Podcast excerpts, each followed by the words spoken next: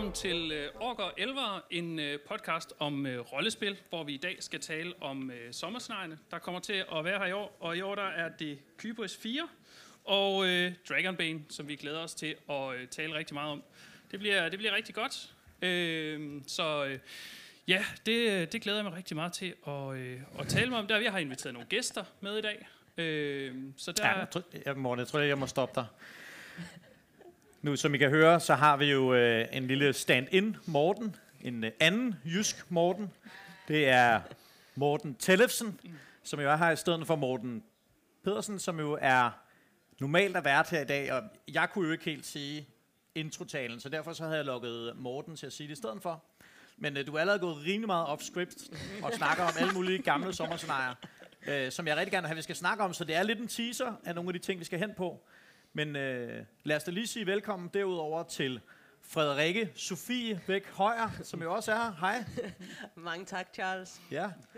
Og derudover så er det jo en lidt speciel anledning i dag, fordi vi er på festival. Det er i påsken, og det er for en gang skyld helt fantastisk vejr udenfor.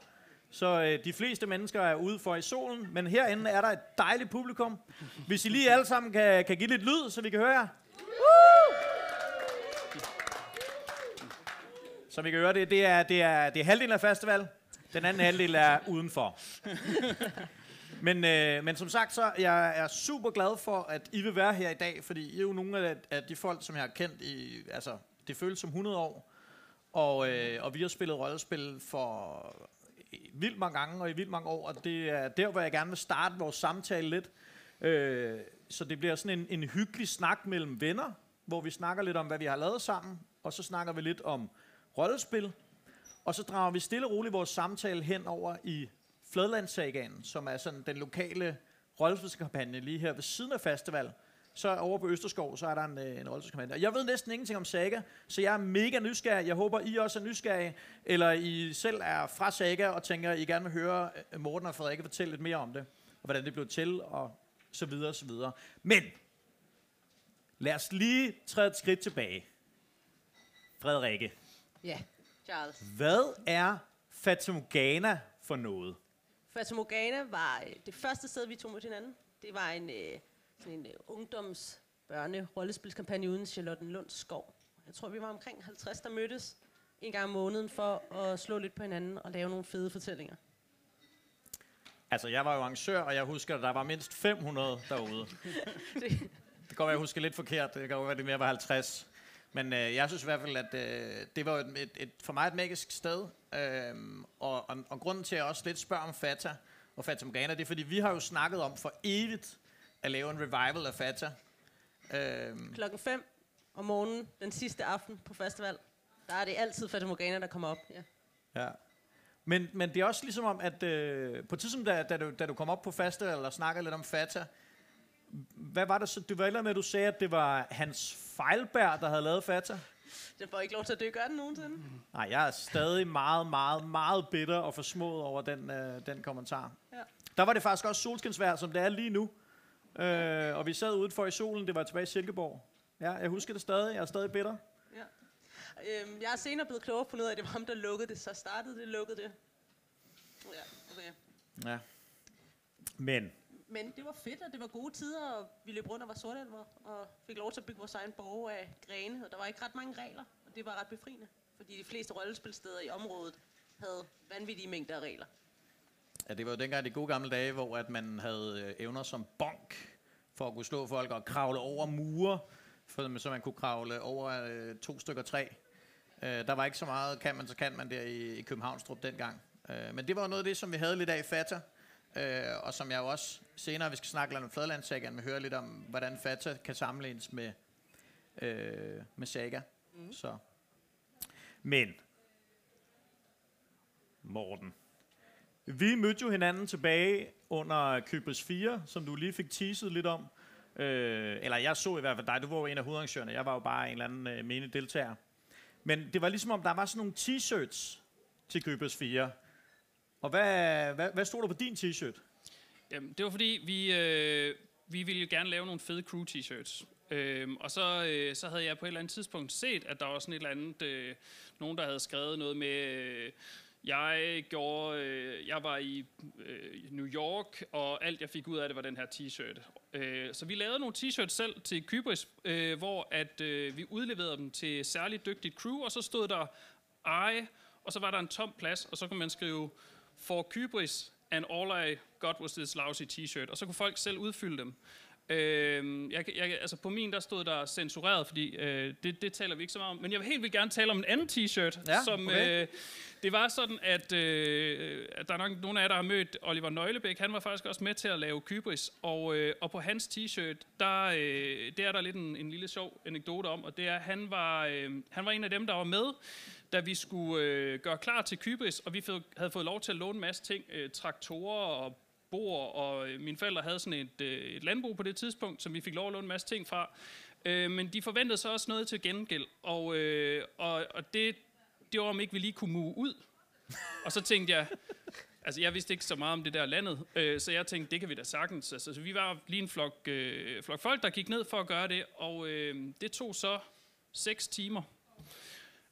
Så på Oliver Nøglebæks trøje, der står der simpelthen, I shoveled shit for Kypris, and all I got was this lousy t-shirt. Den var han meget stolt af, og kun lidt træt af at bruge 6 timer på at stå og skovle lort. Altså jeg er i hvert fald glad for, at det ikke var mig, der skovlede den lort. Jeg var bare helt almindelig spiller. Og det er jo, og vi kan jo sige i forhold til Oliver, at vi savner ham jo lidt, fordi han plejer jo at være med på festival, og her i år, så er han jo hjemme på barsel. Han avler. Han avler. Han er i gang med at lave nye nøglebækker. Så held og lykke med det, Oliver. Mm-hmm. Og Maja, for den sags skyld. Så med det, så synes jeg også, det er sjovt, når vi lige nævner Oliver, at der, hvor jeg for alvor føler, at vi lærte hinanden at kende, det var jo til Dragonbane. Og for jer derude, som lytter med i vores podcast, så ved I godt, at jeg kan ikke holde kæft omkring Dragonbane. Og nu sidder jeg endelig med en gæst i vores studie, kæmpe store, fine, fancy festivalstudie, og kan få lov til at snakke om Dragonbane. Så det skal vi jo ikke undgå at gøre. Men hvad er din historie i forhold til Dragonbane? Hvordan kom du ind i det? Jamen, det er jo lidt... altså, Dragonbane er jo historien om alle de ting, man kan gøre galt i et scenarie. Så det startede jeg med at bruge rigtig meget tid på at påpege og fortælle alle de ting, jeg synes, der var forkert ved det. Jeg fortalte, jeg var meget åbent om, at jeg synes, deres spillerorientering, jeg synes, deres PR var dårlig. Altså, jeg brokkede mig faktisk rigtig meget. Indtil, at der var en eller anden, der hævde fat i mig, og så sagde... Jeg forstår simpelthen ikke, hvorfor er det, du brokker dig så meget? Altså, du burde da være en, der elsker sådan nogle ambitiøse, store projekter med nogen, der tør tænke nyt og sådan noget. Du plejer da ikke at være sådan en, der bare sidder nede i et hjørne og er sur. Er det ikke lige præcis sådan noget, du selv synes er rigtig træls, når folk gør? Og så var jeg jo nødt til at... Så er jeg nødt til lige at tænke lidt over min eksistensberettigelse et øjeblik. Og så nåede jeg frem til, at jeg måtte hellere hjælpe. Og på det tidspunkt, der var der nogle udfordringer i koordinationen. Og lige pludselig, så havde jeg jo så fået så fik jeg så ansvaret som nationalkoordinator for den danske indsats.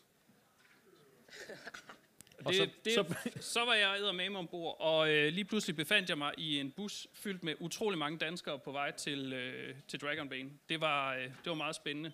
Men så det var, jeg kom med, fordi at nogen sagde, at jeg skulle lade være med at brokke mig og gøre noget i stedet for. Altså det tænker jeg også er en oplevelse, som mange her fra festival kender, at hvis man brokker sig, så får man lov til at lave en hel masse ting. Det er også derfor, at kaffekronen opstod, kan man så sige. Mm. ja, men det er jo det.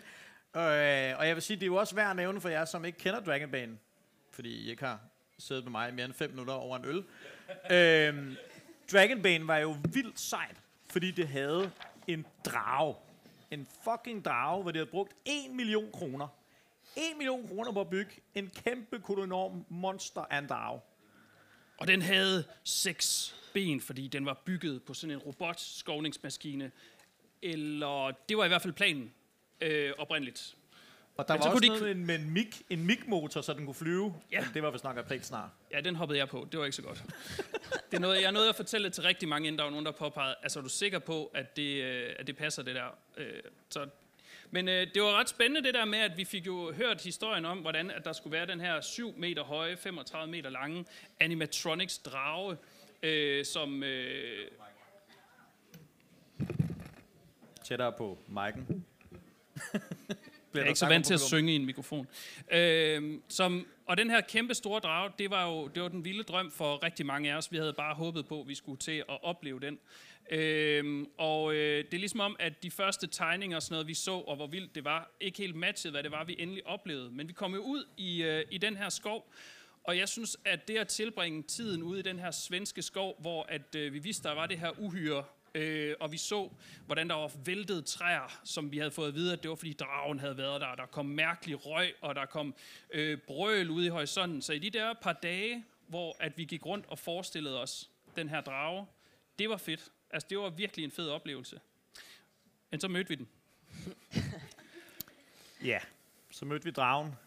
Den var jo mildest talt lidt en skuffelse. Den var stor, den var vild, men den var jo gået i stykker under transporten, så den lignede mest af alt bare sådan en Stephen Hawkins totalt knækket nakke og går fremad hen mod os. Så alt det der fine mimik, det virkede ikke. Det her med, at den skulle kunne græde, og den skulle kunne bevæge alle muskler i ansigtet og alt sådan noget, der hang bare sådan et hoved. Det var lidt mærkeligt, men noget helt andet var, at vi havde en med på vores hold, der hed Nikolaj, som var sådan rigtig praktisk god til at lave alle mulige ting, og han starter på den allerførste dag med at hakke en økse i sit ben.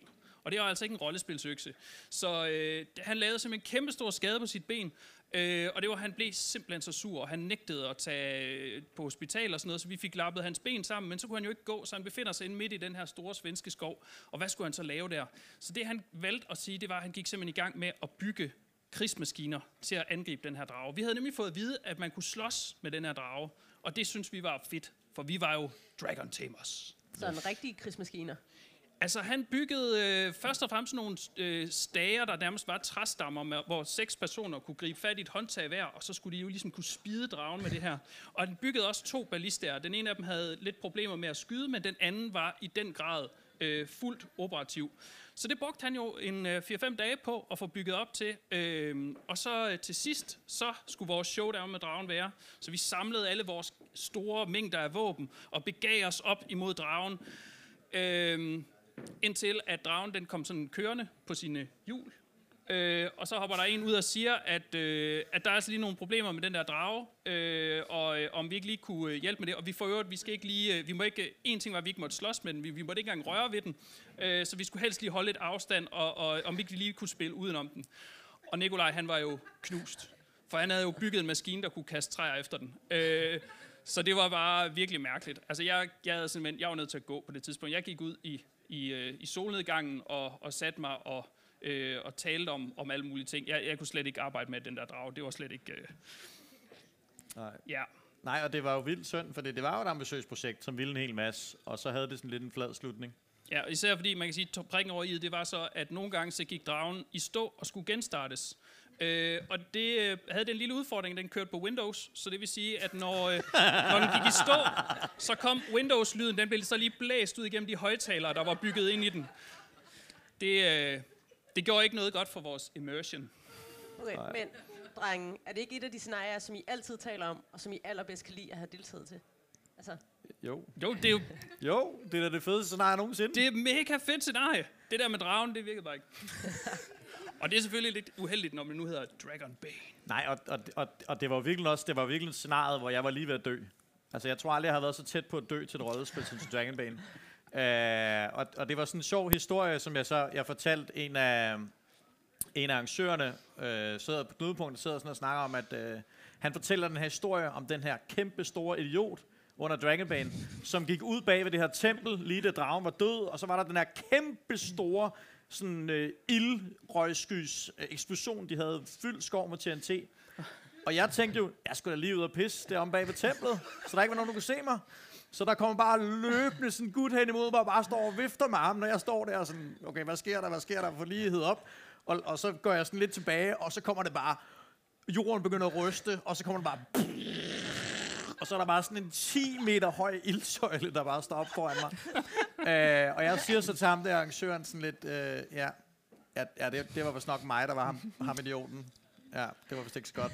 Jeg tror aldrig nogensinde, jeg har været så tæt på at dø som til Dragonbane, til et scenarie. Så det er jo på en eller anden måde også meget smukt, fordi jeg kan huske, Bjarke Pedersen, som er en rollespilsskaber, sagde altid, at rollespil vil først blive rigtig kunst, når der var en spiller, der døde til et scenarie. Og det var jo lidt, det var lidt sådan et mål. Igen, noget med nogle ambitioner, som Dragonbane var lige ved at nå op til. Men jeg har faktisk en anden ting, det, som jeg, hvis vi nu skal sige, hvad vi synes var fedt, hvis der, fordi altså jeg kan holde en meget lang tale om alle de ting, jeg er utilfreds med, men det ender ikke på, at jeg synes, det var mega fedt. Noget af det, jeg synes var helt vildt spændende, det var, at der var lavet en stribe kulturer. Vi spillede sådan i 3 store grupperinger, og det var mødet imellem de her kulturer, og hvordan vores, hvad skal vi sige, off-game nationaliteter smeltede sammen til de her in-game kulturer. Det var en rigtig fed ting. Og jeg har sådan 2 rigtig sjove eksempler på det. Det ene, det handler om mad. Fordi vi også der spillede tamer, og var altså de her dragon tamer, som boede ude i skoven. Vi fik sådan madmæssigt primært tørret rensdyrkød. Og altså det har jeg sådan, det kan man godt spise en gang, og man kan også godt spise det 2 gange. Men når man sådan er ude i flere dage, så er der bare på et tidspunkt, så holder der bare op med at være spændende måder at tilberede tørret rensdyrkød på. Altså, hold kæft, jeg var træt af det. Og jeg havde, på det tidspunkt, der vil jeg godt indrømme, der er sådan meget, hvad skal vi sige, meget forankret i min danskhed omkring tilbedelsen af bacon og kød. Og jeg havde en svensk veninde med, som var vegetar, og som desperat forsøgte på at lære mig at spise tofu. Og jeg kan ligesom huske, at hver dag, der var jeg en lille smule tættere på at konvertere til tofu-kulten i stedet for, fordi det der tørrede rensdyrkød, jeg havde sådan en finsk kok, som kommer og præsenterer på et tidspunkt, og nu har jeg prøvet at koge det ud i sådan en form for suppe, er det ikke spændende? Nej. Men det, der er så sjovt, det er, at jeg havde faktisk svært ved at regne ud, hvilket land folk kom fra. Men der var nogen, der havde så meget tydeligere accent, men fordi vi alle sammen havde det samme tøj på, og var øvet igennem en masse workshops til at lære at opføre os så kunne jeg faktisk godt have svært ved at regne ud, hvilket land folk kom fra. Og jeg vidste faktisk ikke, hvem alle de danskere, der var med, var. Men vi havde en spændende oplevelse på et tidspunkt, det er, at vi møder så en af de andre civilisationer, eller kulturer, som var en by, på et tidspunkt, og der er vi jo langt inde i spillet. Så det her med at komme ned i den der by, og så kan lugte brød og kage og sådan nogle ting, altså det er jeg tror simpelthen ikke, jeg er klar over, hvor meget hobitter vi danskere vi er. Det var helt skørt. Altså jeg var fuldstændig, her er rollespil, spændende konflikt, der mad. Og så det der med at opleve, vi sådan lige pludselig kommer jeg ind i sådan et bageri, og jeg kan bare lugte, at der er en tærte, og jeg var sådan helt zombie, der kommer gående, og så kommer jeg der ind, og så står der 2 andre personer. Og det sjove, det er jo, at det jo selvfølgelig viste sig også at være danskere, fandt jeg ud af, som på samme måde var blevet ledt af maden. Så det er den ene ting, jeg synes var rigtig spændende, men den anden ting, kulturmæssigt, det handler så ikke om, hvad skal vi sige, det vi tager ind i munden, men måske mere om det, der kommer ud den anden vej. Fordi kulturen i Dragonbane var faktisk så gennemarbejdet, at det også handlede om, hvordan man går på toilet. Det var alligevel, altså, det er respekt for det. Som Dragon Tamers ude i skoven, så havde vi fået sådan nogle skure, hvor man gik ind. Og der var sådan en pind, en bjælke eller sådan noget, man kunne sætte sig på, og så gjorde man ligesom sine ting der i fred. Og så håbede man på, at man ikke faldt bagover, for så ville det være rigtig træls. Men den del fungerede meget fint for mig, det kunne jeg sagtens vende mig til. Hvad jeg ikke vidste, det var, at nede hos den her by, Sinderhill, som den hed, der havde de lært en anden kultur. De havde simpelthen haft nogle dage til at øve sig i det, inden de første Dragon Tamers kommer til byen. Så det har sikkert været en udfordring for dem at ligesom lave en anden kultur, men det har været det hele værd for dem, det sekund, vi så kommer ned til den kultur og skal opleve den. Og jeg kan sige, at det første, jeg ligesom møder, det er, at jeg hilser på nogen, og vi er meget individuelle i vores kultur, så man siger hej og sådan noget, og så siger de, vi byder jer velkommen. Og det står der en person at gøre, og jeg er sådan lidt, dig og hvem? Og det viser sig, at de simpelthen har lært, at alting, det er noget, man gør sammen. Og man har ikke ejerskab over specifikke ting. Alle deler alting hele tiden, og taler kun om vi. Og det er sådan, det fungerer for mig i starten, det der med bare at tale, ikke? Men så kommer man længere ind i byen, og så er det sådan det der med, hvor bor I så henne? Og så har de sådan nogle store huse, hvor folk de ligger og sover på ræd og række, og folk ved ikke nødvendigvis, det er ikke faste pladser, og de har heller ikke sådan faste partner og sådan noget. Det var en meget stor sådan, hvis er børnene så? Det ved vi ikke rigtigt, de er sådan lidt vores allesammens. Så det var jeg sådan lidt, okay, det er mærkeligt. Så viste de mig lidt rundt i byen og viser mig deres baderum, som så bare er sådan altså det er bare sådan et stort rum, hvor der kommer vand ned fra loftet. Der er ikke nogen skillevæg eller noget som helst. Og der kunne jeg godt mærke, der var min sådan, okay, det synes jeg måske, det var lidt mærkeligt. Men okay, jeg tænkte også, der er sådan lidt fordele og ulemper. Det er også meget hyggeligt at bade sammen ting, og det kunne jeg godt leve med. På et tidspunkt, så apropos det der med maden, som jeg så havde fundet, så skulle jeg jo ligesom af med det igen. Og så spørger jeg lidt, om ikke de har sådan et lille hus, eller et eller andet, man kunne gå op til, og de peger op i retning af en bygning, der ligger op på en bakke, og så går jeg jo så derop. Og så åbner jeg døren, og så er der bare... der er simpelthen bare et stort rum, og så er der 12 sæder rundt i en hestesko. Og så den her seje dragon tamer, jeg havde simpelthen alt sejt specielt lavet tøj, og jeg havde våben og alle mulige ting. Men nu skal jeg jo bare skide. så jeg ventede simpelthen lidt, indtil der ikke var nogen derinde, og så tænkte jeg, så nu lister jeg mig lige ind, og så satser vi lige på, at jeg kan gøre mine ting. Så jeg sætter mig ned lige så stille, og så kommer der bare en rigtig sød, meget, meget smuk kvinde ind, og sætter sig ved siden af mig og skider. Og jeg var fuldstændig bleg, altså jeg vidste simpelthen ikke, og jeg har sådan lidt, at det har sikkert for hende været en svær ting at gøre de første 2-3 gange, men det der med at sætte sig ind og så bare fuldstændig afmontere nogen på den måde, det må have været det hele værd. Altså det var skide sjovt. Jeg glemmer heller aldrig, da vi ligesom endelig bliver sådan ordentligt integreret i kulturen, og ender med at gå hele gruppen op, sådan 12 mand, 12 danskere, og så alle sammen sidder og skider sammen over for hinanden. Ja, fordi så bliver der jo sport i det, ikke? Men der tror jeg også, der gik en hel uge, for at vi kunne det. Ja, det var... Men ja, og nu kan jeg jo forestille mig, at Morten P., han sidder derhjemme og tænker, Charles... Hvorfor styrer du ikke den her samtale? Hvorfor kommer vi ikke nogen steder hen? Hvorfor snakker vi bare ud af lange tangenter? Ja, Morten. Nu er det jo mig, der har magten. Nu kan vi jo bare snakke lige så meget Dragonbane, vi har lyst til.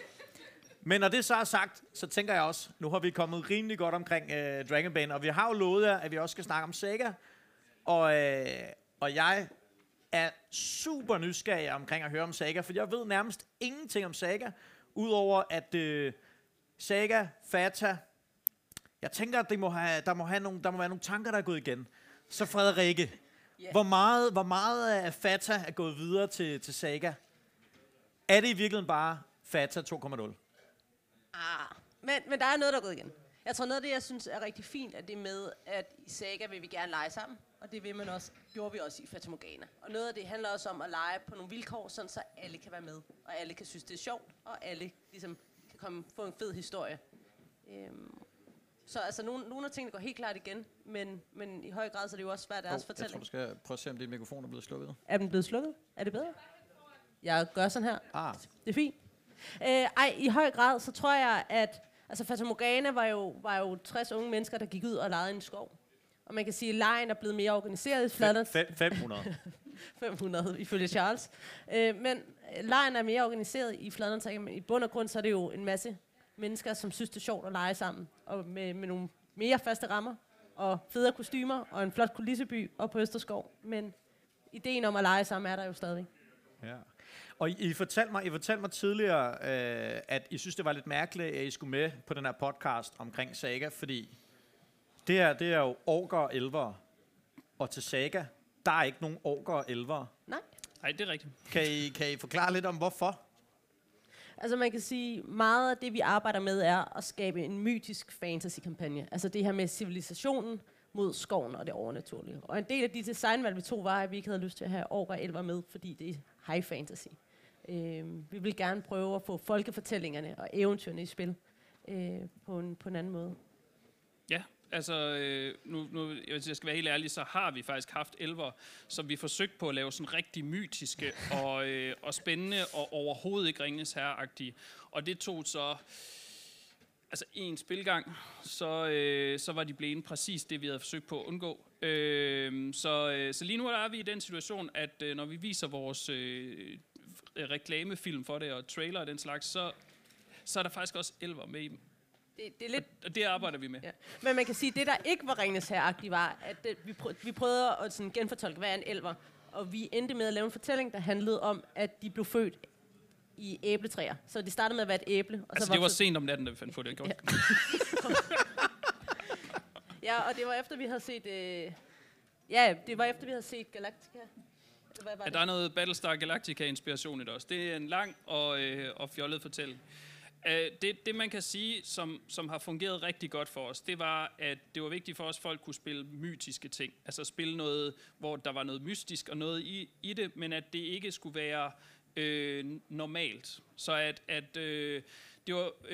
vi har en masse børn, der synes, det er helt vildt fedt at tage nogle elverører på, men det er ikke nødvendigvis vigtigt for dem at være elver. Og det var så det, vi ligesom fandt ud af. At på en skør måde, så kan man sammenligne med, at der er nogen, der gerne vil have en mutation, som de kan skjule, der ligger gemt under deres ærme, og som gør, at det er lidt mystisk, og måske ved de ikke helt, hvad det er.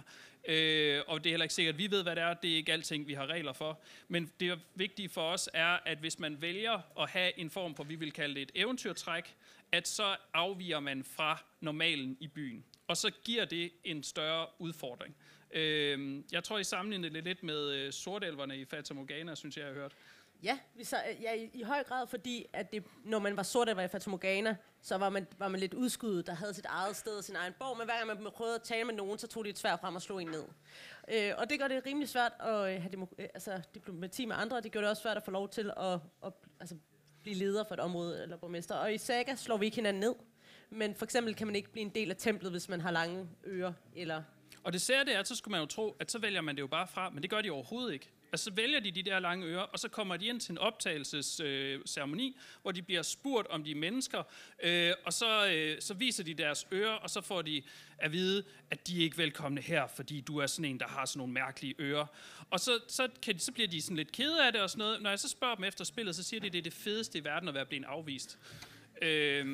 Og så laver de et ungdomsoprør, og så sniger de sig ind og sådan nogle ting, og det synes de er helt vildt fedt. Altså, så på en eller anden måde, så synes de jo, det er sjovt. Men det handler lige så meget om at give et alibi til at være den mystiske, der sidder i hjørnet og kigger. Lidt ligesom i Twilight med Edward, ikke? Der sidder og ingen ved rigtig, hvem vedkommende er, men de vil bare gerne have lov til at sidde med deres kutte over hovedet. De ved det heller ikke selv. De vil gerne alle sammen spille Aragorn. Ja.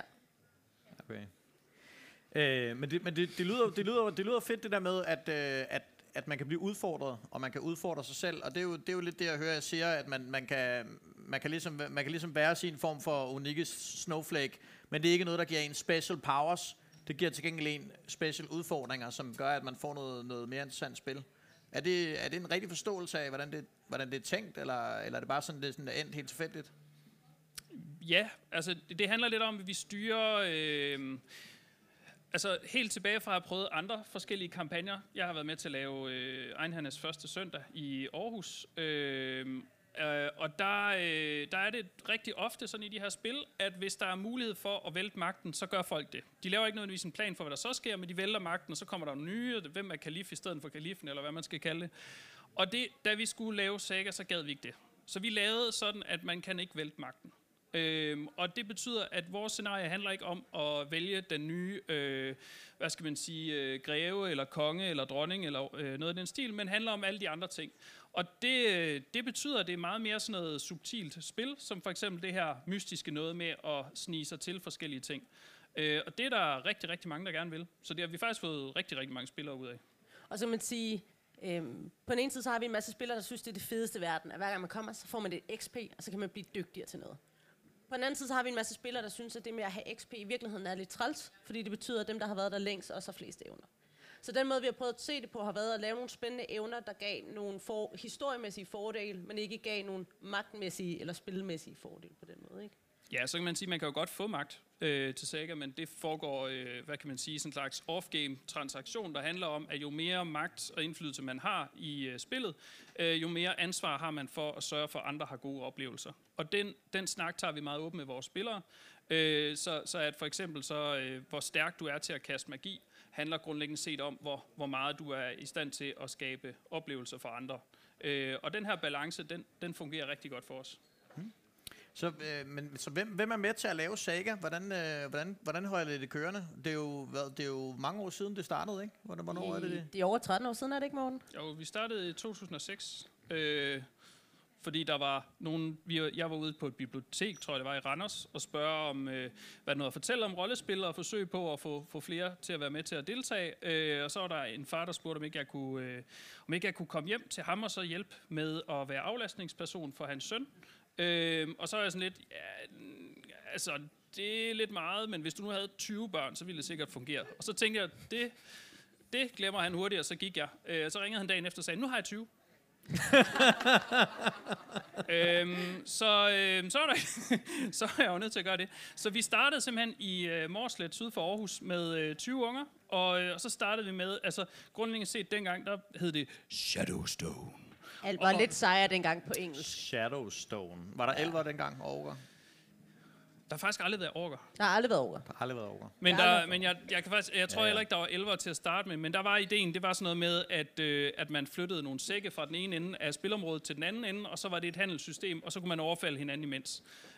Jeg tror for øvrigt ikke, det var sække dengang, der var det bare sådan nogle traphinde med klistermærker på, hvor der stod gammel ost eller sådan noget. Det var meget mærkeligt. Men det er tæt på, altså handelssystemet er bare blevet til pænere sække, men ellers så ligner det jo lidt sig selv, kan man sige. Man kan sige, i forbindelse med, hvem der er med til at lave det, så har vi en flok rigtig seje unge arrangører, der er med til at skabe det sækker, de gerne vil have, og være med til at få de værdier ind, de synes er fede. Vi har 5 forskellige områder, der hver kører sit eget show. Vi har en bunker, lidt ligesom at vi har lidt ligesom at der er infoen her på festival.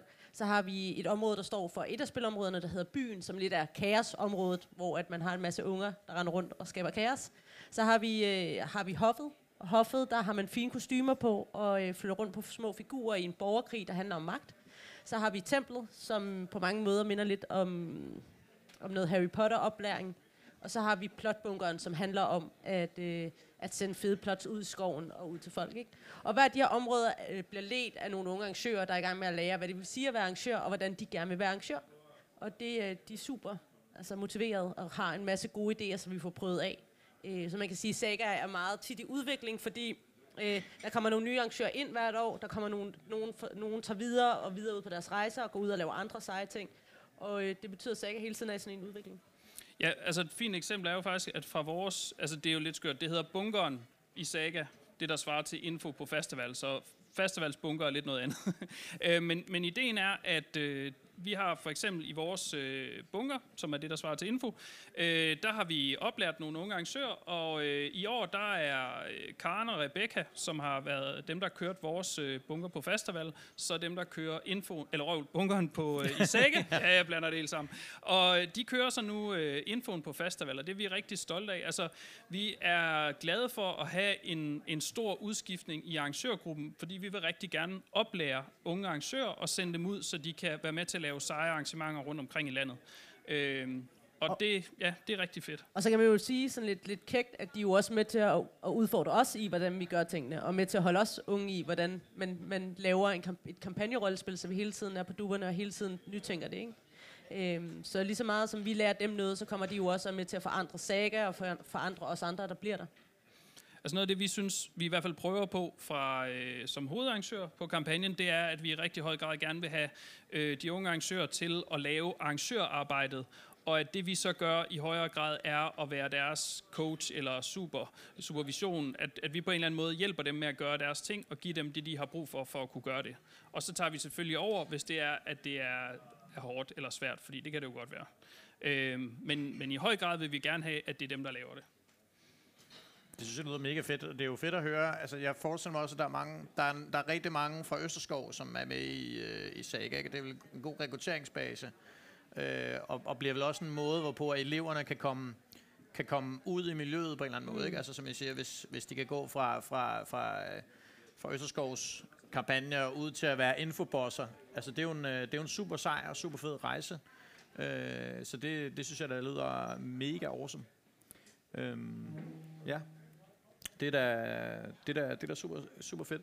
Og man kan sige noget af det, som vi også bærer vores unge arrangører om, det er at rejse ud og prøve en masse scenarier af, også hvis de ligger på vores spilgang.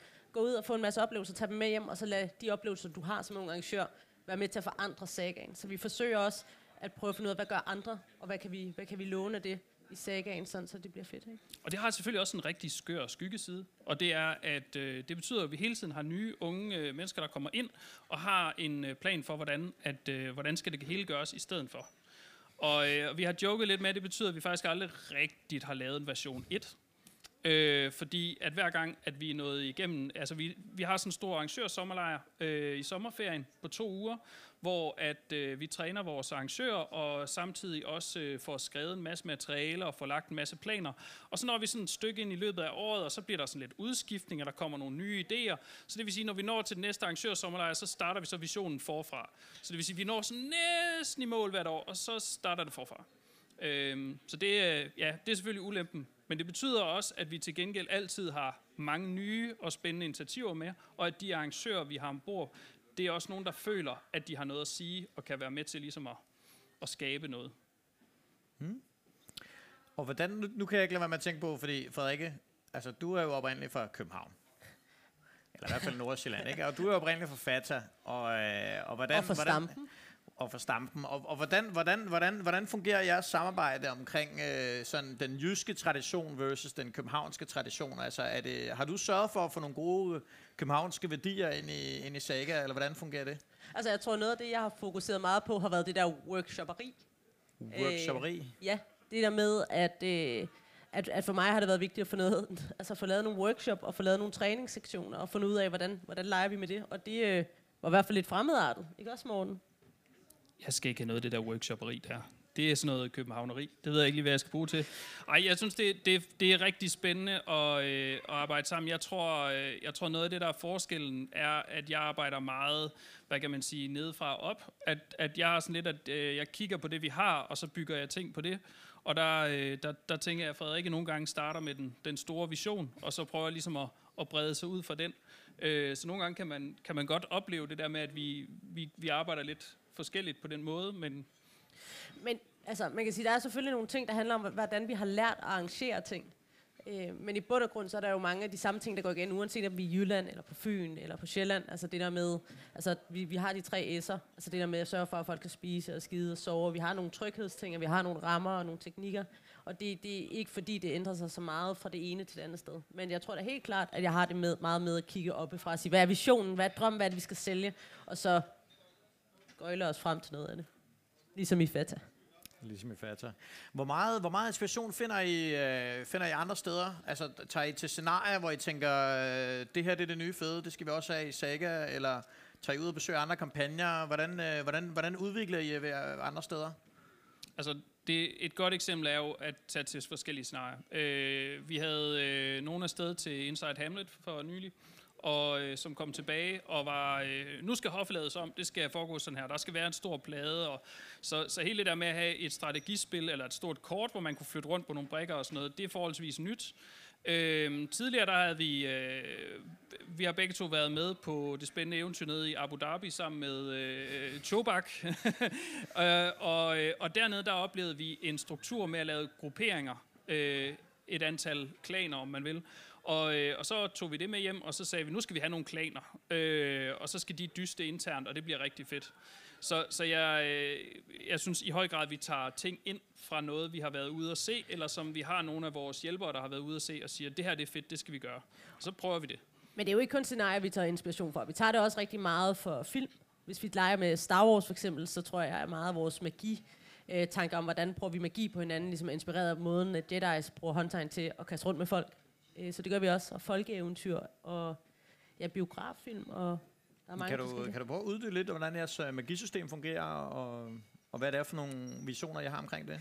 Jeg tror, noget af det handlede om, at vi på den ene side gerne ville have noget magi, et magisystem, som var let tilgængeligt og sjovt, og som ikke krævede, at man læste op på 50-siders regelsystemer.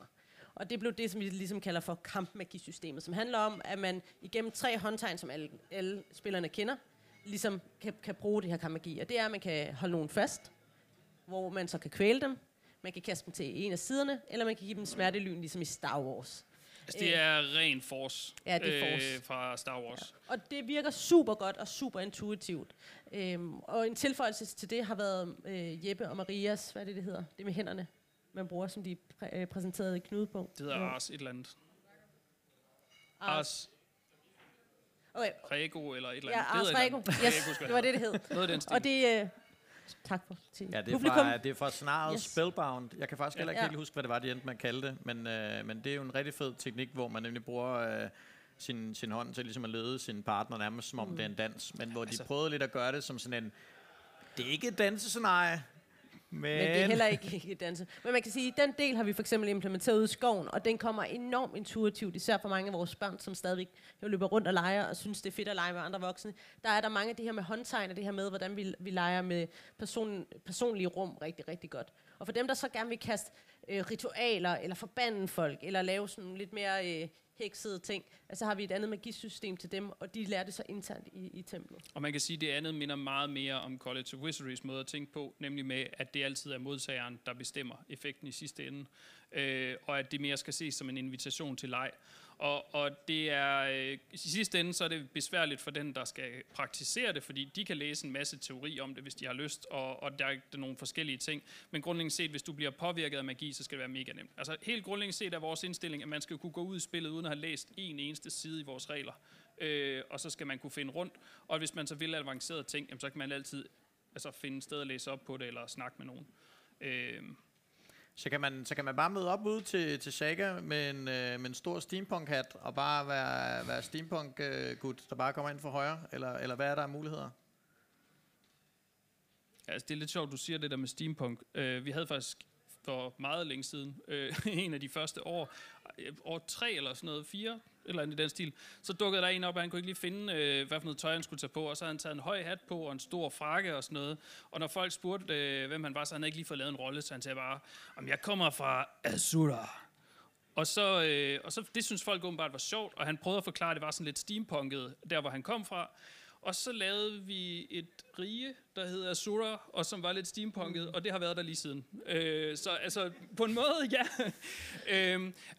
Det meste for os handler om, at man skal ikke, at vi prøver, at, når spillere kommer med alle deres fortællinger, så har de spillet Diablo eller Skyrim eller sådan et eller andet, og prøver at få deres fortælling ind.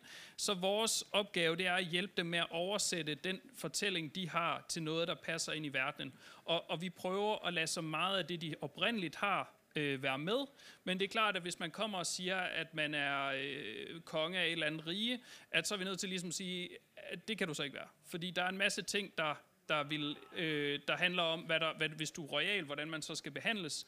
Men hvis det, du gerne vil, det er, at du havde noget magt et eller andet sted, så kan vi godt lave en fortælling, der kommer til at passe til det.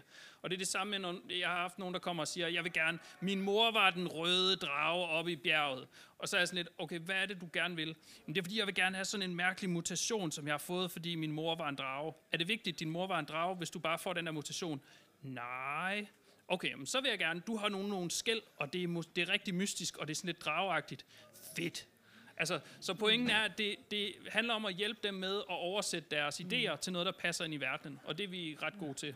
Og så man sige, det handler i høj grad om værdier. Vi har en værdi om, at voksne og forældre kan tage deres børn med til et rollespil og spille sammen på tværs af alder, sådan, så vi kan lære noget på tværs af generationer. Vi har også en værdi om, at der i verden er ligestilling. Det er ikke noget, vi gider at kæmpe om. Det er ikke noget, vi gider at diskutere. Det er en del af verdens materiale, der er ligestilling. Og det betyder, uanset hvilket køn du er, så kan du spille, hvad du vil. Og vi har så en værdi om, at det er mytisk fantasy også. Og hvis det passer ind i den ramme, sådan, så vi alle sammen kan lege sammen og have det sjovt sammen, så er vi egentlig ret åbne for at ændre på nogle af verdensmaterialedelene, sådan så det er sjovere som spiller at være med, og som man også føler, man kan være med til at udvikle på det Saga bliver. Ikke? Altså et rigtig godt eksempel på det er, at der kom en flok og gerne ville spille pirater på et tidspunkt, og de havde taget sådan en pirate code med, som var sådan en liste over piratmåder at opføre sig på, og så kiggede vi på det og sagde, det er mega fedt, I skal lige fjerne dem der siger, at kvinder skal behandles dårligere end mænd. Og så er de sådan, jamen det er sådan, det står i materialet, som vi har fundet, så er det en del af kampagnens materiale? Nej. Nå, men så er det ligegyldigt. Men I kan godt være pirater, men så skal I bare lave det, så det passer ind. Og så er de sådan lidt, nå, det kan vi måske godt så. Og det gjorde de så. Og det er rigtig fedt, at det der med, at jeg er ligeglad med, hvordan det var dengang i Warhammer, eller middelalderen, eller et eller andet mærkeligt. Det er ikke det, vi spiller. Men det sjove det er, at så snart folk har vendt sig til det, så accepterer de, at der er ligestilling. Og det fedeste, det er så det andet led af det. Nemlig det her med, når vores spillere begynder at slå andre i hovedet, der siger et eller andet ledet over for, hvad ved jeg, kvinder eller nogen, der har en anden hudfarve eller et eller andet mærkeligt, og så vores spillere siger, det er altså ikke sådan, det er i materialet, vel? Det er skideskjovt. Altså, jeg elsker, at vores spillere, de bruger materialet som argument for at behandle hinanden ordentligt. Ja, og så kan man sige, at det materiale, vi skriver, noget af den kultur, som vi også lærer dem i rollespillet, flyder jo ud i den off-game-kultur, vi har. Og det betyder, at der også er begyndt at komme en kultur hos vores folk og hos hjælpere, det der med, at man skal behandle hinanden ordentligt, og det er uanset hvilken hudfarve, hvilken romantisk orientering, hvilken seksualitet man har. Fordi det gør det sjovere og lettere for os alle sammen. Så man kan sige, lever det op til de værdier, vi har, så kan man også få lov til at være med til at putte hjerteblod i saga. Og ovenbygningen på det er så, at for at blive en del af arrangørgruppen, så skal man også efterleve de her værdier. Og det, når de spørger, hvad det betyder i praksis, så siger vi til dem, det betyder, at alle vores spillere skal være trygge med at gå til dig. Og det vil sige, hvis der er en spillergruppe, vi har for eksempel nogle transkønnede elever på Østerskov, at hvis de ikke føler sig trygge med at gå til dig, så, er du ikke, altså, så lever du ikke op til de her værdier. Så du har, og hvordan du så får det til at fungere, det må man ligesom selv prøve at finde ud af, men en god tommelfingerregel, det er det der med, at alle skal være trygge ved at komme til dig. Det har vi rigtig gode erfaringer med. Fedt, det lyder super spændende. Og hvis man nu sidder derude og tænker... Jeg har sådan en gammel Dragon-tema-kostyme fra Dragonbane. Og jeg kunne mega godt tænke mig at komme ud til Saga og prøve på det ad. Hvor finder man ud af mere? Hvornår bliver det afholdt? Hvor er det henne? Er der en hjemmeside? Fladlandssagaen bliver afholdt oftest den første lørdag i måneden. Og på Østerskov Efterskole her i Hobro.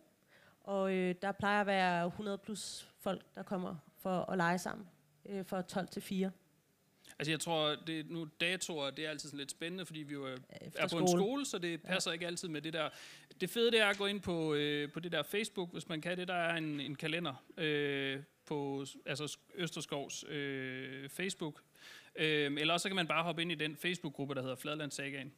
Og ellers så må man jo selvfølgelig gerne kontakte os. Altså grundlæggende set, så man behøver ikke engang sit Dragon-tema-kostyme. Det er ret fedt, hvis man har det. Men vi har alt, hvad man skal bruge. Kostymer og udstyr og sådan noget. Og det koster selvfølgelig ikke noget at være med. Okay, det er simpelthen gratis at være med? Ja. Det er helt gratis. Du bare komme, Charles. Wow. Der er kostyme, og der er glade folk. Altså jeg glemmer i hvert fald aldrig den gang til Fata Morgana, hvor at vi havde den her generalforsamling og diskuterede, hvorvidt at det skulle koste 10 kroner. Eller 20 kroner at være med. Og 20 kroner, er du vanvittigt, Charles. 20 kroner. Men der kan jeg jo godt se, der er I jo langt forud med jeres helt gratis kampagne. Det er jo... det er sgu imponerende. Så det vil jeg lige sige videre til vores lyttere derude og til jer her i salen, at det er jo sådan, det er en golden opportunity, som man helt klart skal til at overveje. Og I siger også, at man kan få udleveret udstyr og... kostyme, sværd. Kostyme og våben og... Wow, det lyder da mega fedt. Og er der nogle, altså når man så kommer derhen, bliver man inviteret med i nogle grupper, eller hvordan fungerer det? Ja, hvert område har en række forskellige grupper, som man kan være en del af. Og så hjælper vi folk på plads til der, hvor de synes det er sjovest at lege, og inviterer dem ind i de grupper. Altså man kan sige, vi er meget fleksible på det punkt. Man møder grundlæggende set op, og så hjælper vi en med alt det, man har brug for at vide. Man behøver ikke have læst regler eller verdensmateriale på forhånd. Man møder bare op, og så får man en introduktion og bliver hjulpet hen i en flok, hvor man kan starte. Og så kan man skifte over til et eller andet, og viser det sig så, at man har brugt sine XP forkert. Så flytter vi dem bare over i et eller andet. Det er virkelig ikke det, det kommer an på. Og vi har ikke et system, hvor det at have XP er det, der gør forskellen på at have indflydelse i spillet. Altså, så det er ikke, man konkurrerer ikke imod roller, der har 3 år på banen, og derfor er de mere magtfulde end en. Det gør ikke ret meget forskel. Og man kan sige, at vores evner er bare døre til forskellige historier. Og Charles, hvis man er en lidt sky dragon-tamer, som tænker, at man egentlig gerne vil afsted med 10 af sine venner, så er det også okay at tage sine 10 venner med op, så finder vi en løsning, så I kan få lov til at spille sammen. Kan du høre det, Astrid? Skal vi tame derude? Kan vi se, at tidligere general Astrid også sidder her. Vi har jo været dragon-tamer sammen, så det skal vi da klart overveje at komme ud og gøre. Men ja... Jeg synes da sådan set, at vi kom rimelig godt rundt om emnet, og der var en masse fede ting, og måske også værd at sige, at det er jo, I har jo en super fed by, ikke? Mm. Jeg har jo fået nogle gamle markhuse, og der er sådan en Silbertindgård og sådan nogle andre ting. Ja, altså vi har jo sådan ting med, at vi spiser gamle rollespilsforeninger. Altså det er, når rollespilsforeninger, de skal dø, så kommer Østerskov og spiser deres ting. Og så bygger vi det ned i vores ting ned i haven. Det er ret spændende. Jeg vil hellere have de klarer sig, men... men det er jo godt at holde fast i de der ting. Altså Fata er jo heller ikke noget længere. Der kan man sige, at jeg vil så også spise lidt af Fata og tage det med. Det sætter jeg i hvert fald pris på, at der går noget videre. Det er da mega fedt. Så Men nej, altså med det, så tror jeg da sådan set bare, at, at jeg vil sige, nu har vi snakket lige godt en times tid. Jeg håber, at jeg herude i salen har fået noget ud af det. Og at dem ude i solen har nydt solen. Det kan man jo se, der er rigtig mange, vi kan lige præcis se dem herfra, hvordan det sidder på planen. Og vi er kun lidt jaloux, så jeg tror stille og roligt, vi vil slutte af. Og det er lidt mærkeligt for mig at slutte af, fordi det plejer altid at være Morten Pedersen slutter af. Så måske Morten, du vil improvisere en eller anden afslutning. Har du en sidste kommentar, du lige vil fyre af, som kan lukke ballet? Jamen, det var da et godt spørgsmål. Altså, Charles, jeg tænker, hvis vi ligesom hopper tilbage til Dragonbane, så tror jeg, en af de ting, som Dragonbane ikke...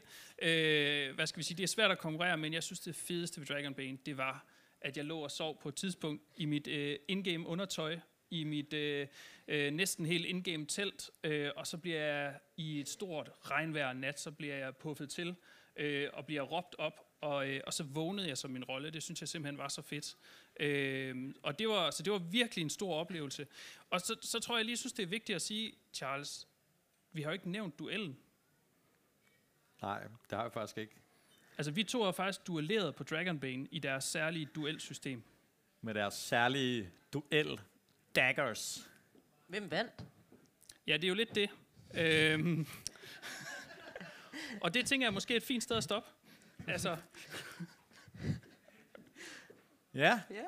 Så du har ikke noget behov for at snakke om, hvem der vandt den der duel. Nej, det synes jeg ikke, er super relevant for super for det afgørende her. For hele plottet. Og selv på trods af, at der var en vis person, der vandt, så var der en vis anden person, som ikke var helt så god til at efterleve de vilkår, som duellen blev udkæmpet omkring. Er det rigtigt? Altså, jeg synes, det er virkelig vigtigt i den sammenhæng, det er at fokusere på, at til Dragonbane, der var der sådan meget med, vi snakkede dramakamp og sådan nogle ting, men det ændrer ikke på, at du tog satme ikke dine hits. Altså, og det er jo, altså ligegyldigt, hvor meget rollespils-immersion der er, så skal man tage sine hits, og det er jo ikke, jeg er jo ikke bitter, vel, eller en dårlig taber, eller noget som den stil, der kunne finde på at gå rundt og bære nag over det. Men altså, hvis nu man tog sine hits, så ville det jo blive mere fair. Og med det, så tror jeg, vi siger tak for denne gang. Tak til jer derude. Tak til vores gæster.